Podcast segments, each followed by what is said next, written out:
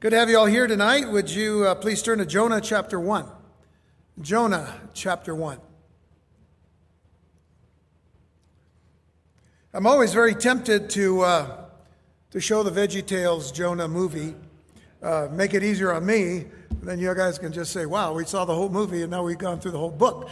But that's uh, not really going to be too helpful uh, to understand the, the depth of what this particular prophet, uh, prophet's life story is about.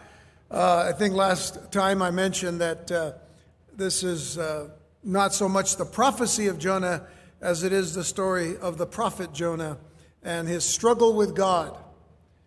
And uh, so I think it's, it's only good to say that if we find a prophet that's struggling with God, that doesn't mean that we should go ahead and do that and say, well, if he could struggle with God, I can struggle with him too. The best thing is not to struggle with God because it comes down to this God's will is so much better than ours. Amen? What he has planned for us from the very beginning is for us to enjoy the will of God. In fact, some great confession of faith has, has said that, that our whole purpose is to glorify God and to enjoy Him forever. Well, that sounds good. And that is to enjoy Him in the midst of all of the pain and suffering that we go through in this life. Because we knew going into this Christian life of ours that it wouldn't be easy. Even Jesus himself said, In this world you will have tribulation, but be of good cheer because I've overcome the world. And he said that before he went to the cross to assure us that what he knows from the beginning to the end and the end to the beginning is a sure thing. It is a sure thing of what Jesus Christ did for us. That we might have that opportunity then to appreciate God's will in our life. Whatever that will is. And for each and every one of us in this room, it's different. And yet, because it comes from our one true and living God and our Lord and Savior Jesus Christ, every will He has for us is a perfect one for us. It's the right one for us. And it doesn't contradict anything that He's doing in anybody else's life, which is an amazing thing, too, when you consider the sovereignty of God and the providence of God, and the wonders of God. Great thing, isn't it? So we know that uh, as we got into this, into this life of Jonah, as he was called by God, there, there's, there's no drama really going from the moment of his call to his running away from God. It's, I mean, as soon as he got the call to go to Nineveh and to preach to the Ninevites, his sworn enemy, he says, I'm not going to do it. And he went the other direction, found a ship going in the totally opposite direction to Tarshish. And then the drama began. The real dramatic struggle. When God calls you and he's not going to use anybody else to do what he's called you to do. He's going to pursue you and do whatever he has to do to get your attention. Jonah thought, well, you know, if I hide or if I go someplace else, he'll just get someone else. Don't count on that. Don't bank on that. If he's called you, he wants to use you. You're His vessel, you're His instrument. And by the way, if we have come to the Lord, we've surrendered ourselves to Him. And obviously, because we realized that Jonah had been used as a prophet already by God, that he had given his life to God. But now,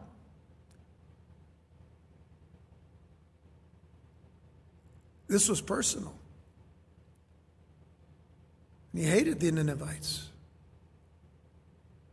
Maybe for the same reason that God hated the, the things that they did. But he couldn't let go of that hatred. Are we like that sometimes? Well, just think about that. And the other thing to think about is that when we do things that are opposite of what God wants us to do,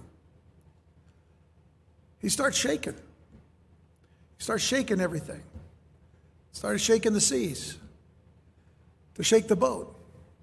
And in shaking the boat, he was doing his best to wake up Jonah, who had gone into the boat to go to sleep.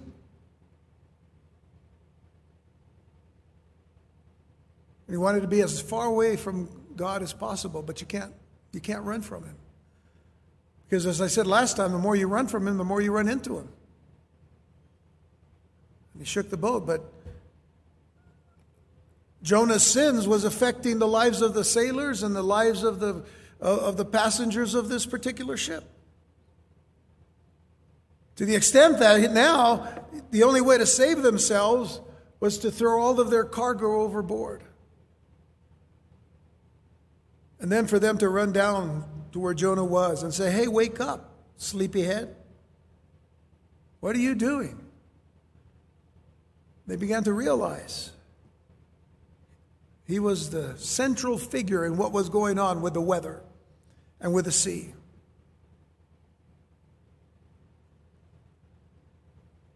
And he told them, I'm the reason for all of this.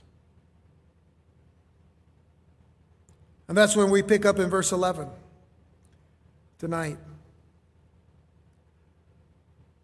For then say the then said they unto him, what shall we do unto thee? That the sea may be calm unto us. And don't forget now, they, they cast lots. And God let the lot fall upon Jonah so that it was very clear.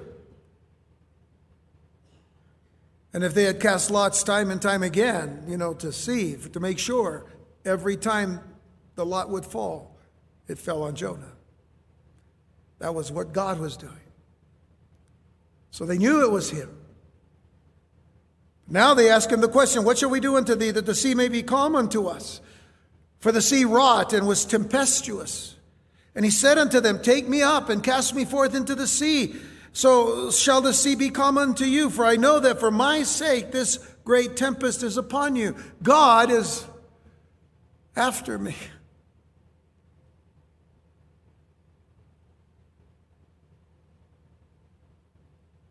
Nevertheless,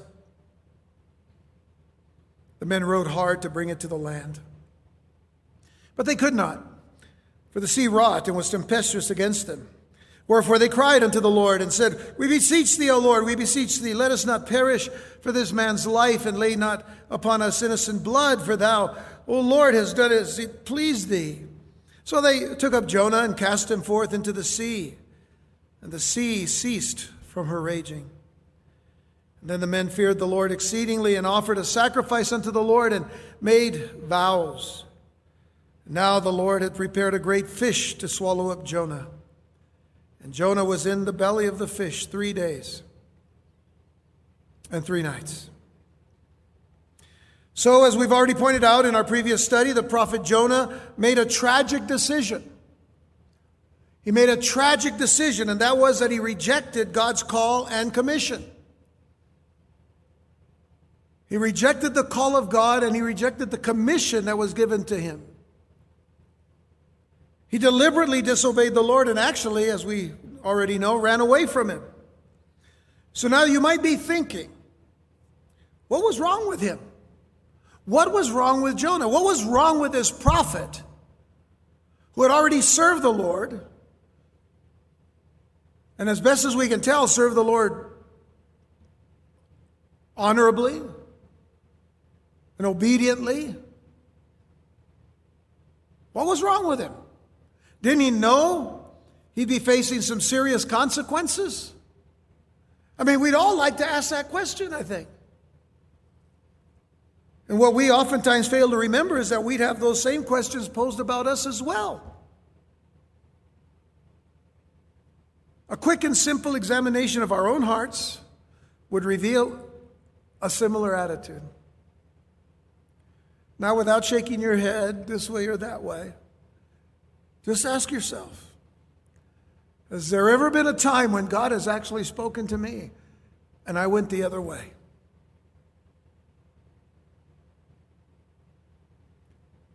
Now, if you're welling up with pride inside as if to say, well, that never has happened to me. I've always obeyed the Lord. That's why I told you not to shake your head, because only God knows your heart. And what He knows about your heart is that if that's the attitude you have, He's going to come and knock on your door tonight the door of your heart. Really? No, we all have to admit. We've all at some time struggled with some calling or some word or some commission of God. It could be as minor as, not so much a minor thing, but it could be as minor in the sense of, of, of, of uh, scope. That the Lord has put on your heart to talk to somebody you see sitting there and, and just to tell them about Jesus. Or just to talk with them. And you, and you lean in that direction, but then you say, mm, I'm not really sure that's the Lord. Right? Has it not happened? I think it's happened to all of us.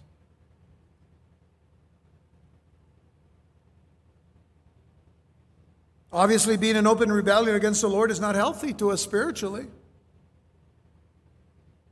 Because I'll tell you this there's a lot of conviction when that happens, isn't there? And you may not share that conviction with a lot of people, but you, you've got it inside of you. You know, you know the Lord had called and you didn't do something.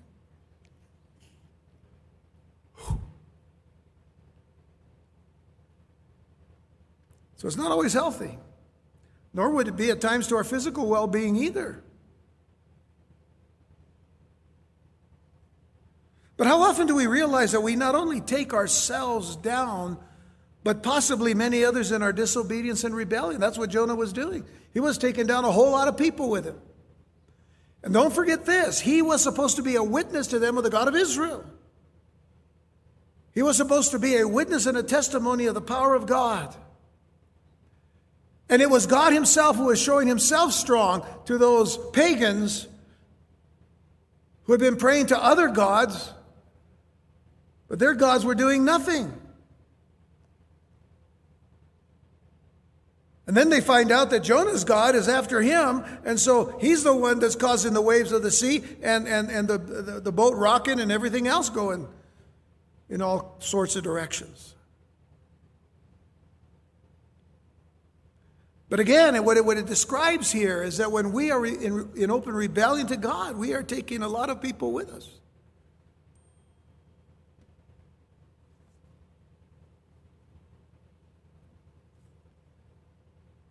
Jonah nearly did take them all down.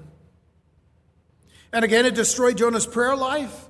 It destroyed his testimony and destroyed his witness. It didn't take long for his fellow travelers and ship's crew to realize who the guilty party was and to get a, a good picture of what would transpire. Let's go back one verse and begin reading in verse 10. Go back just, to, just for a second to verse 10. Uh, then were the men exceeding, exceedingly afraid, which literally means they, they feared with a great fear. They feared with great fear. I mean, they, they were really afraid. Now, these were tough fish, these, these were tough sailors. These were mariners. They, they, they lived on the sea. They'd probably been through a lot of storms before. They probably had experienced tempests before. And they knew how to handle it. But not like this. They knew it was supernatural. They knew it was something more than the weather changing.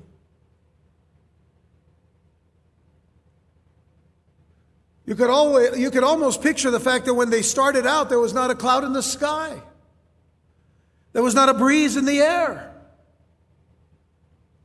And before you know it, everything turned dark.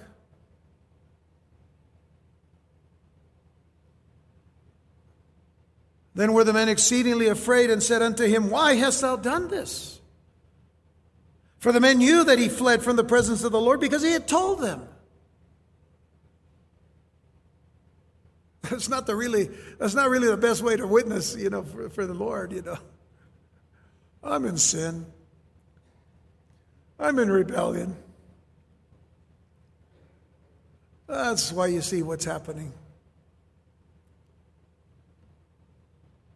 And then said they unto him, What shall we do unto thee?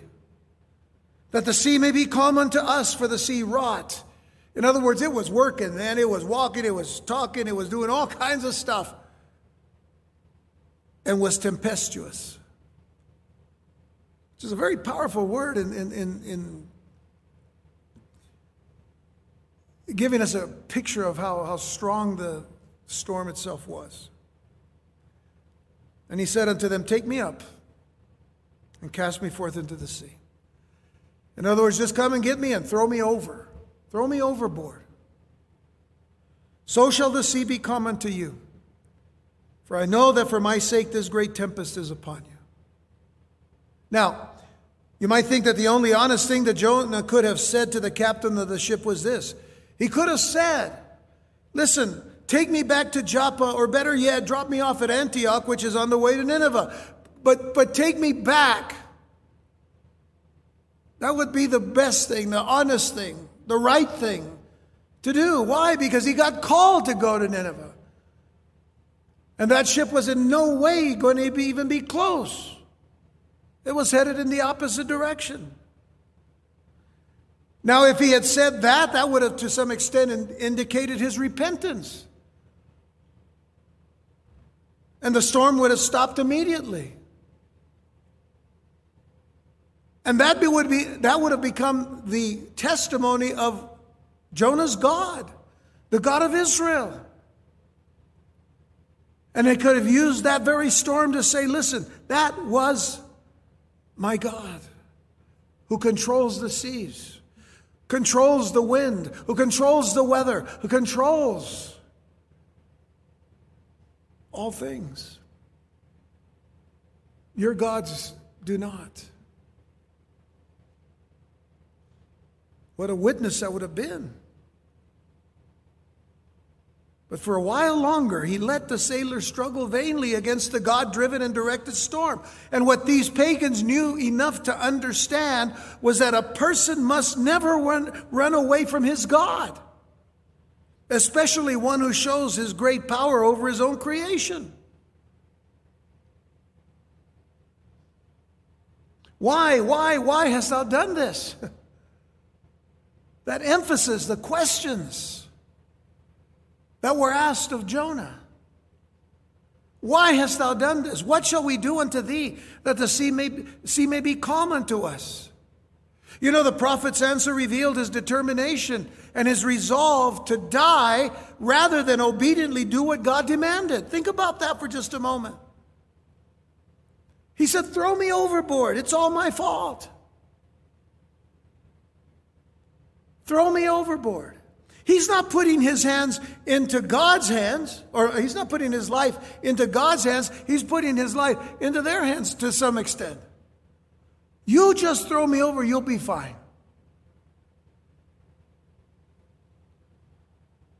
But what we have to consider that Jonah had accepted the gravity and the seriousness of his sin, yes, while also being willing to accept the responsibility for endangering the sailors' lives and all on, the, on board the ship. But should we regard Jonah? Listen, should we regard Jonah in the same classification as, as, as people like Moses and Esther and, and even the Apostle Paul? Those who were willing to give their lives to God in order to rescue others? Do we put him in that same category? You know, there's some commentators who have. They say, well, you know, when you look at Jonah here, throw me overboard. You know, he's he's kind of uh, taking, he's kind of becoming like a, a type of Christ. You know, where but but you know, you you have to compare something here. You have to compare and contrast the uh, the hard attitude of Jonah here. That was not Jesus' attitude.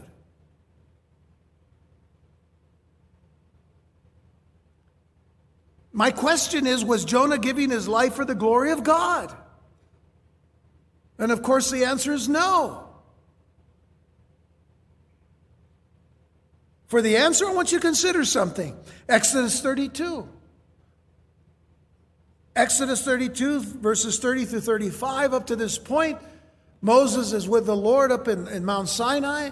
The people are getting uh, antsy. They're, they're, they're getting impatient. They, they, they haven't heard from Moses. And Moses is up there, you know, just, you know, in the glory of God, you know, and, and, and, and spending that, that wondrous uh, time of, of, of fellowship and communion with God. But the people are so antsy and, and impatient that they go to Aaron, Moses' brother, and they say, Hey, you, make us some graven images for us to worship. As far as we know, Moses is already dead. He is not coming. Back. So we understand then where, we're at here at this point, where Moses finally comes down and, and, and Aaron has already made these golden calves.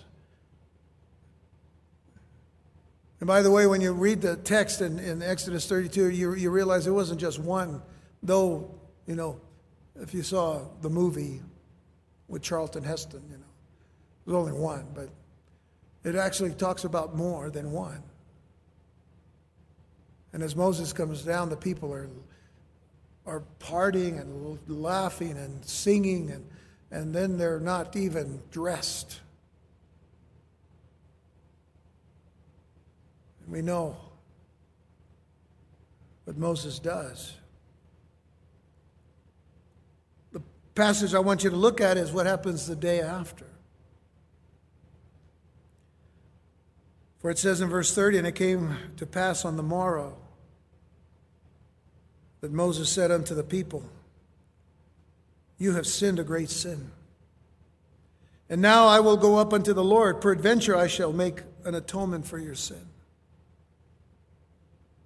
And Moses returned unto the Lord, and he said, and said, Oh, this people have sinned a great sin, and have made them gods of gold. Notice, gods of gold. Yet now, if thou wilt forgive their sin, and please notice this, and if not, blot me, I pray thee, out of thy book which thou hast written. All you see is the heart of this intercessor named Moses. If you won't forgive their sin, then take my take my life. The Lord said unto Moses, Whosoever has sinned against me, him will I blot out of my book. And therefore now go, lead the people unto the place which I have spoken unto thee. Behold, mine angel shall go before thee.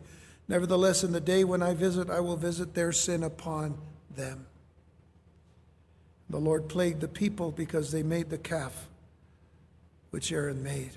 The whole point was to look at the heart of Moses and what he was willing to sacrifice his own life for those people. Then turn to Esther chapter 4. Esther chapter 4. As you read in a, in a book that never once mentions the name or the person of God, yet he exudes his presence in this book on behalf of his people who are in exile.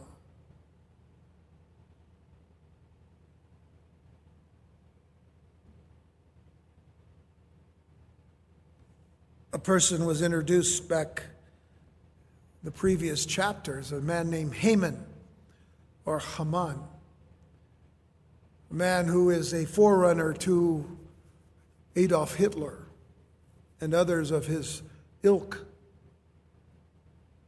a man who can actually be a forerunner of Antichrist as well, a hater of the Jews, deep hatred, with a desire to wipe them all out. He uses a, a, a situation where Mordecai, the relative of Esther, Esther being one of the wives, as it were, of, of Ahasuerus, the king of Persia.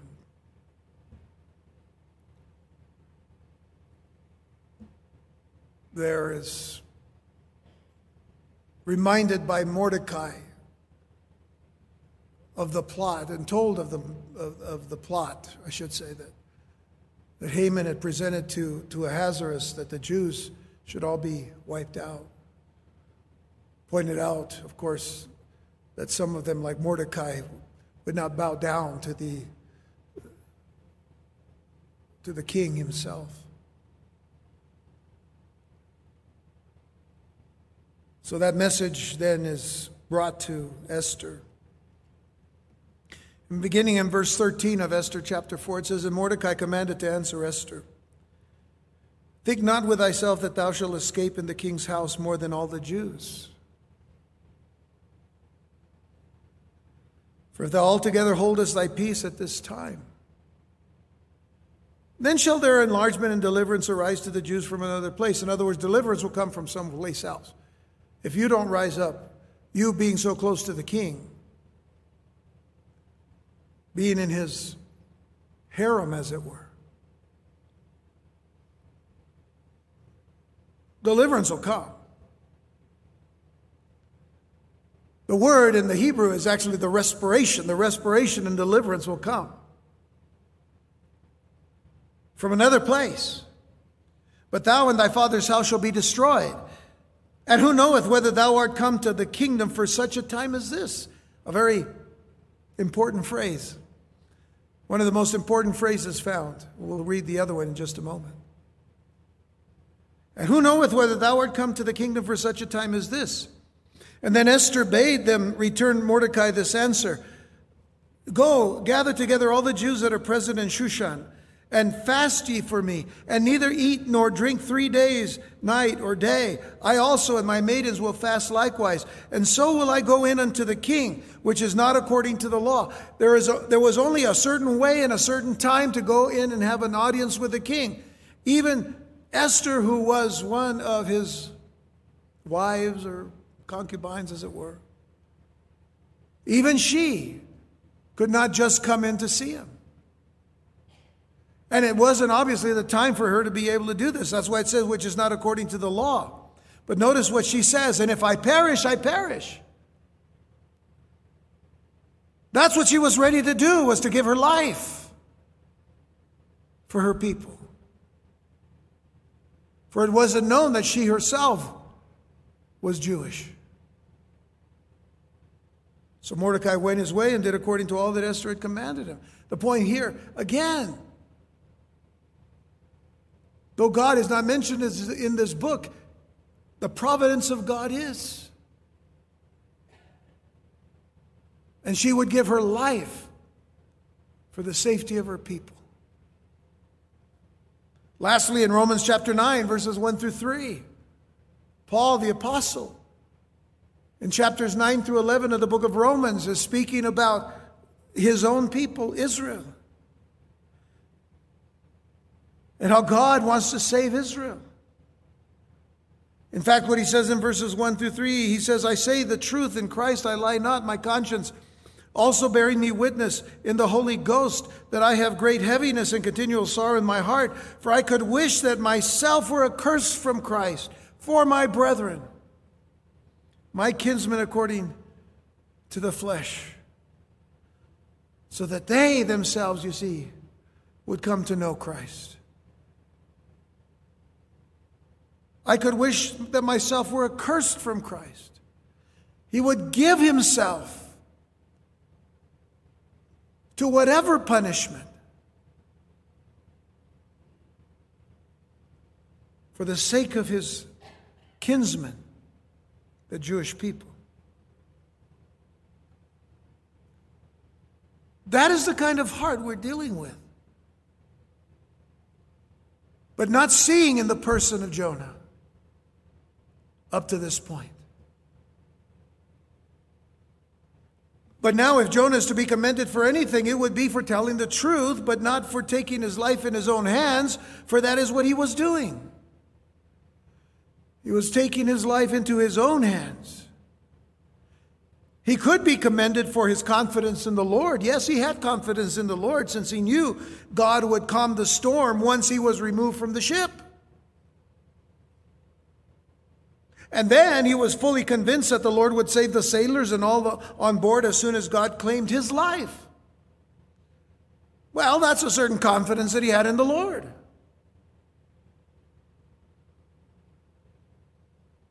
He knew he deserved death, but consider that quite possibly in his thinking, just consider, if you will, that quite possibly in his thinking he had doomed the Ninevites to death and eternal separation from God.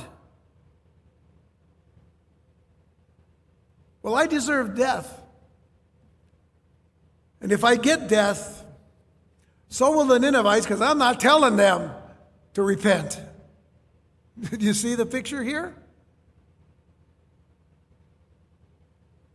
And so he offered to die because selfishly he would rather die than obey the will of God. Wow. In other words, he accepted what he presumed would be his fate death. But as Charles Spurgeon once said, that God never allows his children to sin successfully. Jonah would prove that truth and the truth of that statement. Which brings to mind the verse that is found in Hebrews chapter 12, verses 5 and 6, a passage, verses 5 and 6 of Hebrews 12, where Paul says, And ye have forgotten the exhortation which speaketh unto you as unto children. My son, despise not thou the chastening of the Lord, nor faint when thou art rebuked of him. For whom the Lord loveth, he chasteneth and scourgeth every son whom he receiveth. That doesn't sound real comfortable. Doesn't even sound like, you know, well, that's something I really, you know, would like to go through someday just to kind of be, be put a little bit more into my place here in life. No. That's strong language that Paul was using.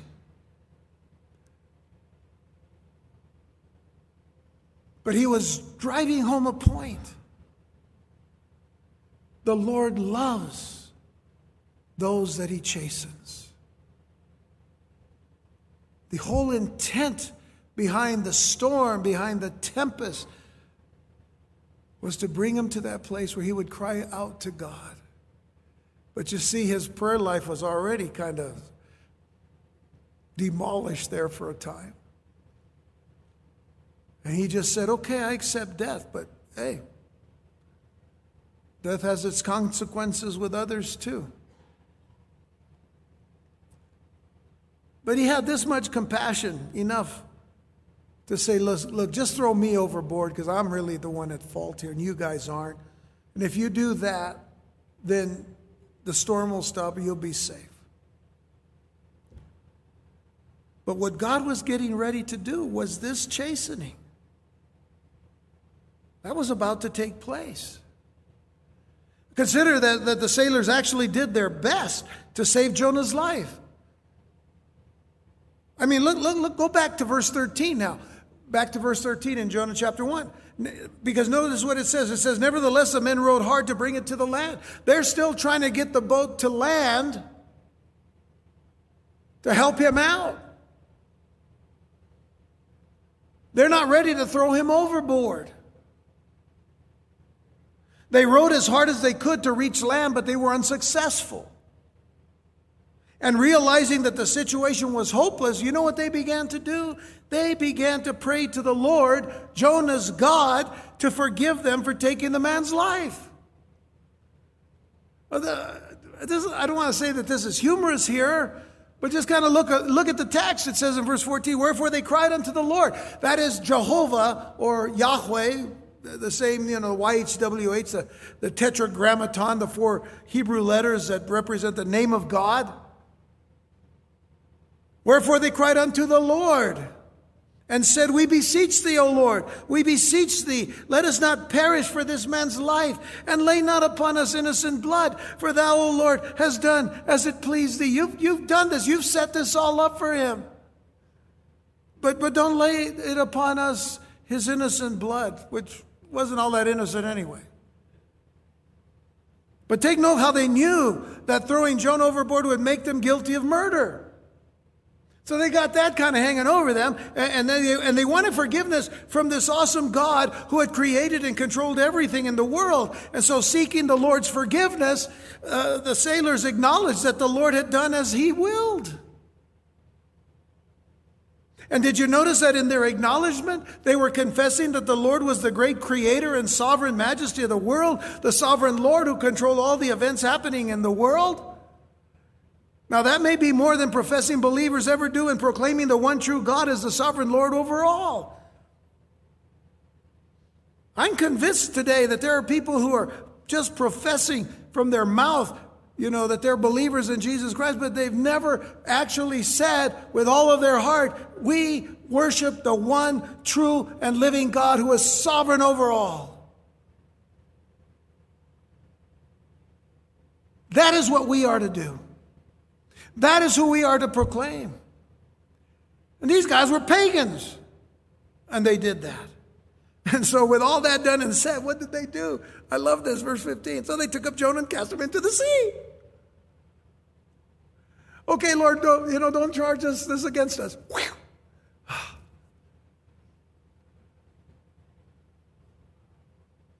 Make you feel better? This is not a plot or a plan for us to say, I will pray for forgiveness before I commit sin. No, don't do that, please. But they knew they had to do this. But they pleaded with Jonah's God. They took up Jonah and cast him forth into the sea, and the sea ceased from her raging. In an instant, the raging sea with its tumultuous waves became calm. And the sailors were greatly amazed at this and were filled with even more fear. That's supposed to happen. They were filled with more fear of the Lord God of Jonah. Verse 16 tells us that. Then the men feared the Lord exceedingly, they feared him even more and offered a sacrifice unto the Lord and made vows. Now, the word Yareh is used for the word fear here, and it is the very word that is used for the fear of the Lord in the sense of his reverence, in the sense of respect, in the, in, in the very sense of, of, of worship.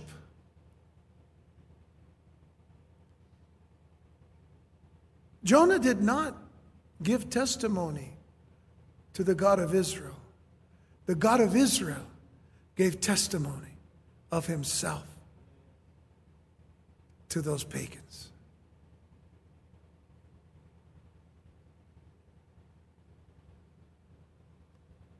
And think for a moment of the astounding change of weather that took place right after they cast Jonah into the sea and right before their eyes.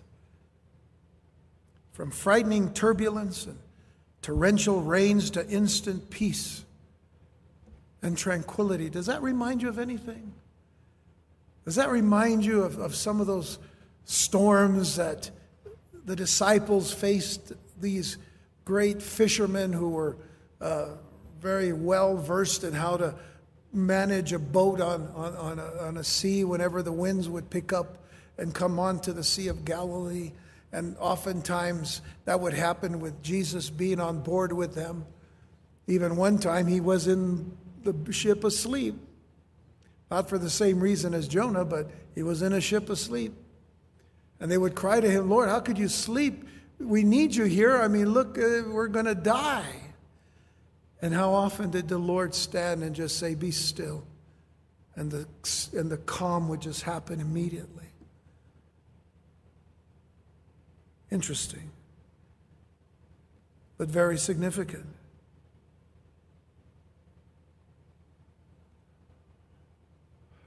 There's a phrase that comes out of some of those meetings with Jesus after an incident like this.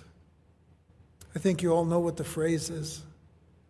O ye of little faith. O ye of little faith.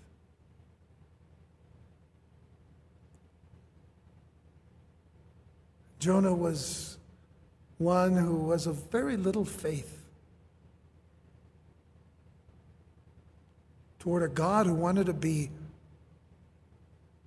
merciful to the Ninevites. That was a tremendous struggle for him.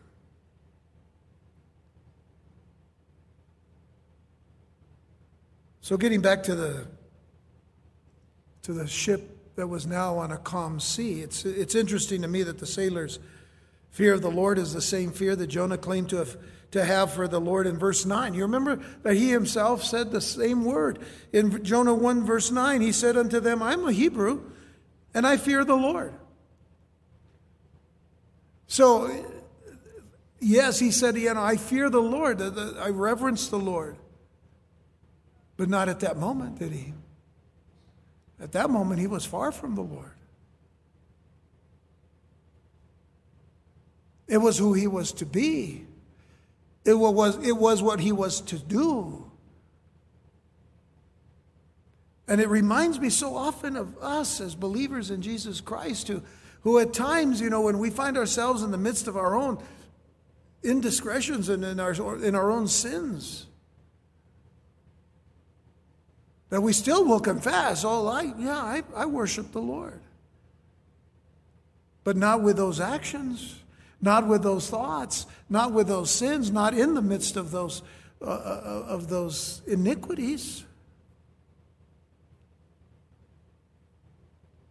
It was, a, in a sense, you'd have to say it was a lame attempt of giving testimony to God.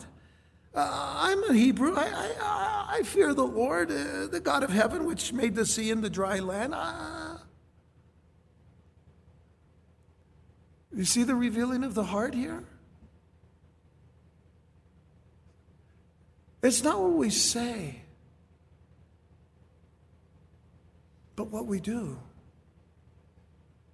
and who we trust and how we live.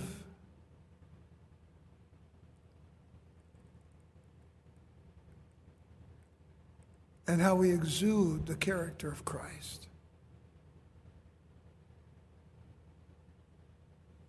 As I said, the word Yareh speaks of a trusting and worshipful fear, a reverential fear, which might suggest that these sailors became converts to the God of Israel.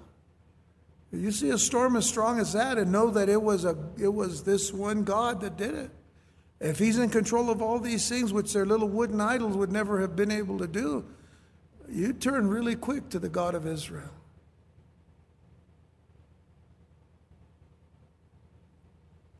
And if they did, I want you to consider these statements in Psalm 103. Turn there, Psalm 103, and look at these statements about those who fear the Lord. Those who truly fear the Lord. In Psalm 103, verses 11 through 13, it says, For as the heaven is high above the earth, so great is his mercy toward them that fear him. Yareh. As far as the east is from the west, so far has he removed our transgressions from us. Like as a father pitieth his children, so the Lord pitieth them that fear him. The Lord has great compassion upon those who fear him, who reverence him, who worship him, who bow before him, who surrender to him, who obey him in that fear. Jump down to verse 17. But the mercy of the Lord is from everlasting to everlasting upon them that fear him and his righteousness unto children's children. It is something that will continue on as we live in the fear of the Lord. And remember, when you read some of the Psalms and the, and the, Proverbs that speak greatly about the fear of the Lord, it tells us the fear of the Lord is the beginning of wisdom. The fear of the Lord is the beginning of understanding. We begin to understand the God of mercies, the God of grace, the God of love, the God of peace.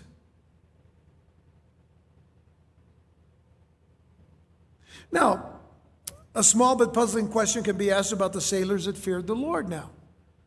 How could they offer a sacrifice to the Lord if most, if not all, the cargo was tossed overboard or, or lost in a storm? Remember what it says there in verse 16 the men feared the Lord and offered a sacrifice unto the Lord and made vows. Well, let's see. How could they offer a sacrifice to the Lord if most, if not all, the cargo was tossed overboard or lost in the storm? Well, it could have been a small animal that was on board for sacrifice purposes. And how it was offered may have been as simple as offering the animal to the Lord and vowing to sacrifice it to him as soon as they were safe on shore. So, you know, that, that kind of answers the question pretty quickly. I think we do that as well. You know, I, I want to offer something to the Lord, but I, I want to offer it when I get to a place where I can do that, you know or this is something I want to take, but I don't want anybody to know about it. I mean, it's, it's between me and the Lord, and you find a time that you do that. You know, we necessarily don't live by, by vows in that particular sense, but it's important that if we make a vow to the Lord, that we, that we keep it. So that's possibly what they did. But the most important issue was Jonah's rebellion against God's will. That's, that's really the most important issue here. It is Jonah's rebellion against God's will. It did, in fact, invite the chastening hand of God. A 17th century English preacher once said this He said, God threatens terrible things if we will not be happy. And in more modern contemporary thought, that just means that we are to be happy or joyful in and with God's will for our lives, as I stated at the onset of our study. And I wanted to say it then so that when we get here, we realize where we've been in this storm. We're to be happy, we're to be joyful in and with God's will for our lives.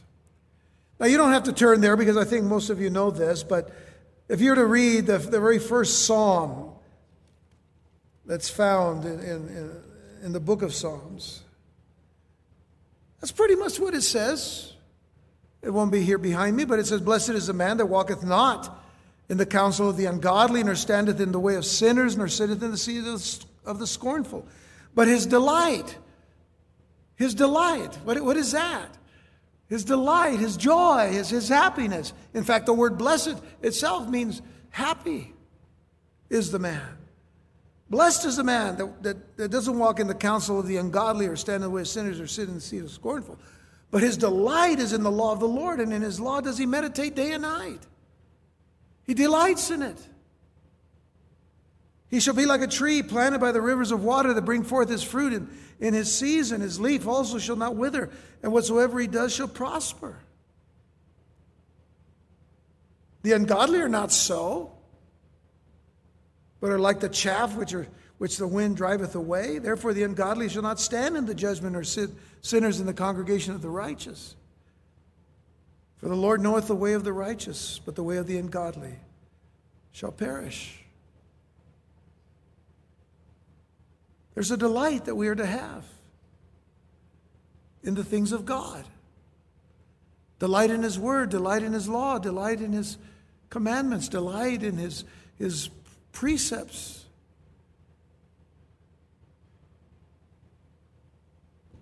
And we glorify God by enjoying His will and doing it from our hearts.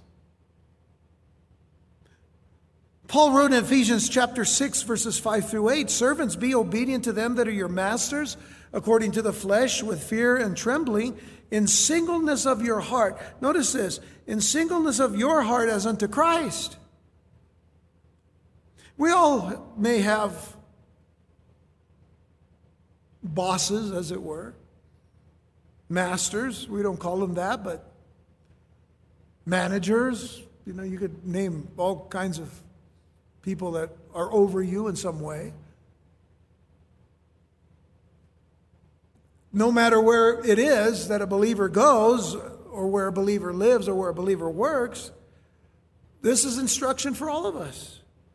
Be obedient to them that are your masters according to the flesh, with fear and trembling. Fear and trembling of them? No, fear and trembling of the Lord.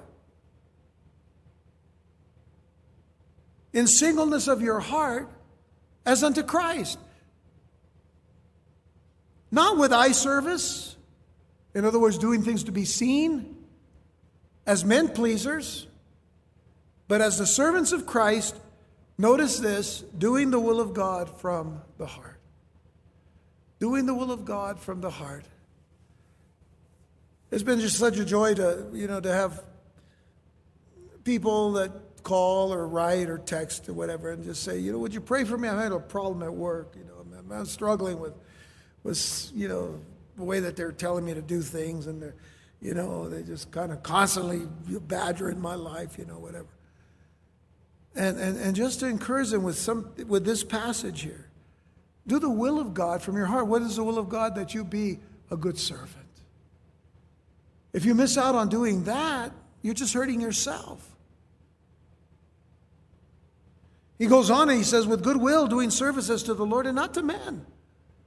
Now, that doesn't mean you don't do it for the men, but you do it because you're doing it for the Lord first. You do the will of God from the heart with goodwill during uh, doing the services to the Lord. Lord, I'm doing this for you because I want to give you the glory and I want people to be able to see the witness and the testimony that you're my God.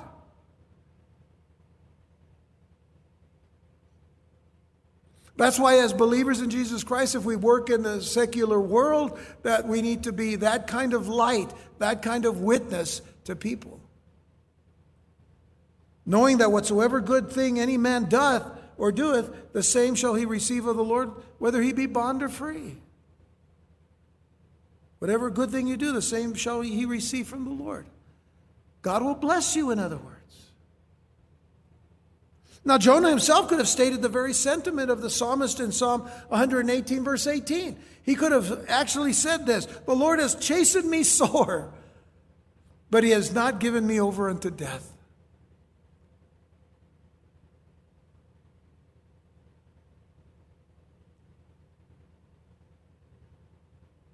Jonah may not have been a good swimmer, and I can tell you something about Jewish people that don't really like the water all that much.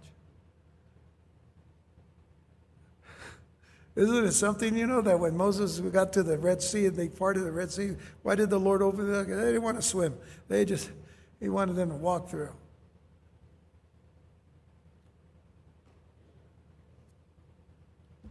He was in the water. Probably didn't like it. Probably didn't know what to do with it. So God provided transportation. Great fish. We'll talk about that actually next week. Because the Lord would now prepare a great fish to swallow Jonah and protect his life for three days and three nights. Verse 17 Now the Lord had prepared a great fish to swallow up Jonah, and Jonah was in the belly of the fish three days and three nights. And just for your information, chapter 1, verse 17, that last verse, is actually chapter 2, verse 1 in the Hebrew text.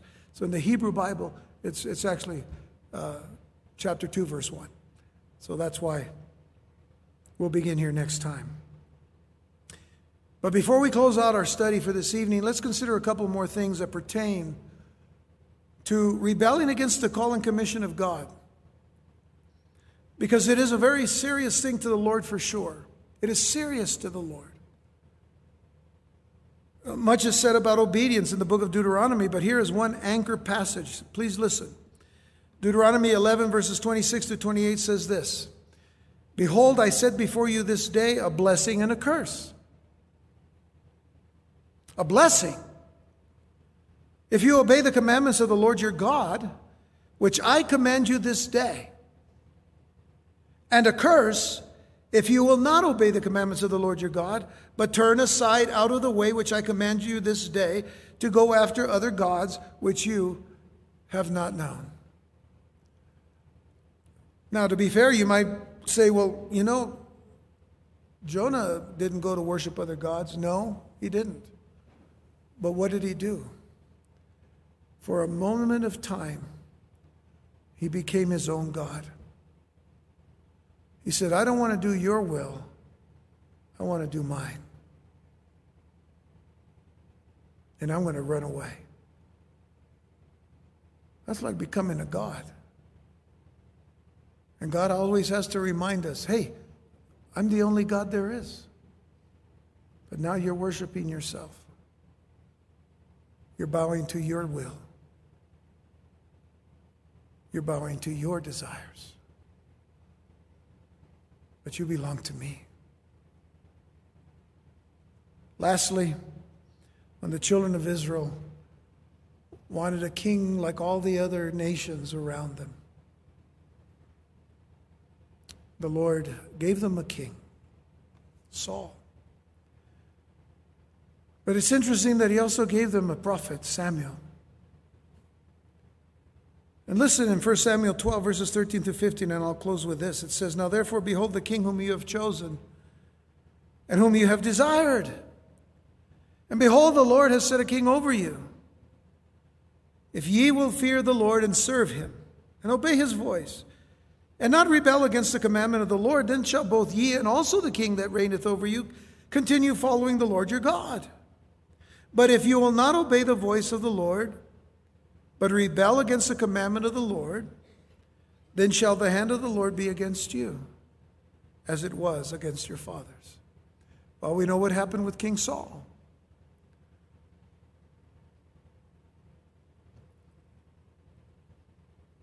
He was a head taller than everybody else, but that's not a good reason to choose someone to be king.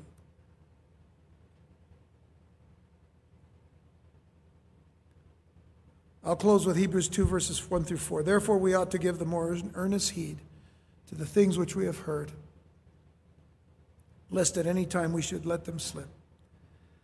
For if the word spoken by angels was steadfast, and every transgression and disobedience received a just recompense of reward, how shall we escape if we neglect so great salvation, which at the first began to be spoken by the Lord, and was confirmed unto us by them that heard him? God also bearing them witness, both with signs and wonders, and with diverse miracles and gifts of the Holy Ghost, according to his own will. How shall we escape if we neglect so great a salvation which only comes to us through God and his only begotten Son, Jesus Christ? So, a little bit of uh, an investigation into the heart and into the life of Jonah as we prepare to enter into the belly of a great fish. Maybe I will bring the VeggieTales. No, no, we, I, will, I will resist that. We'll get into this next time.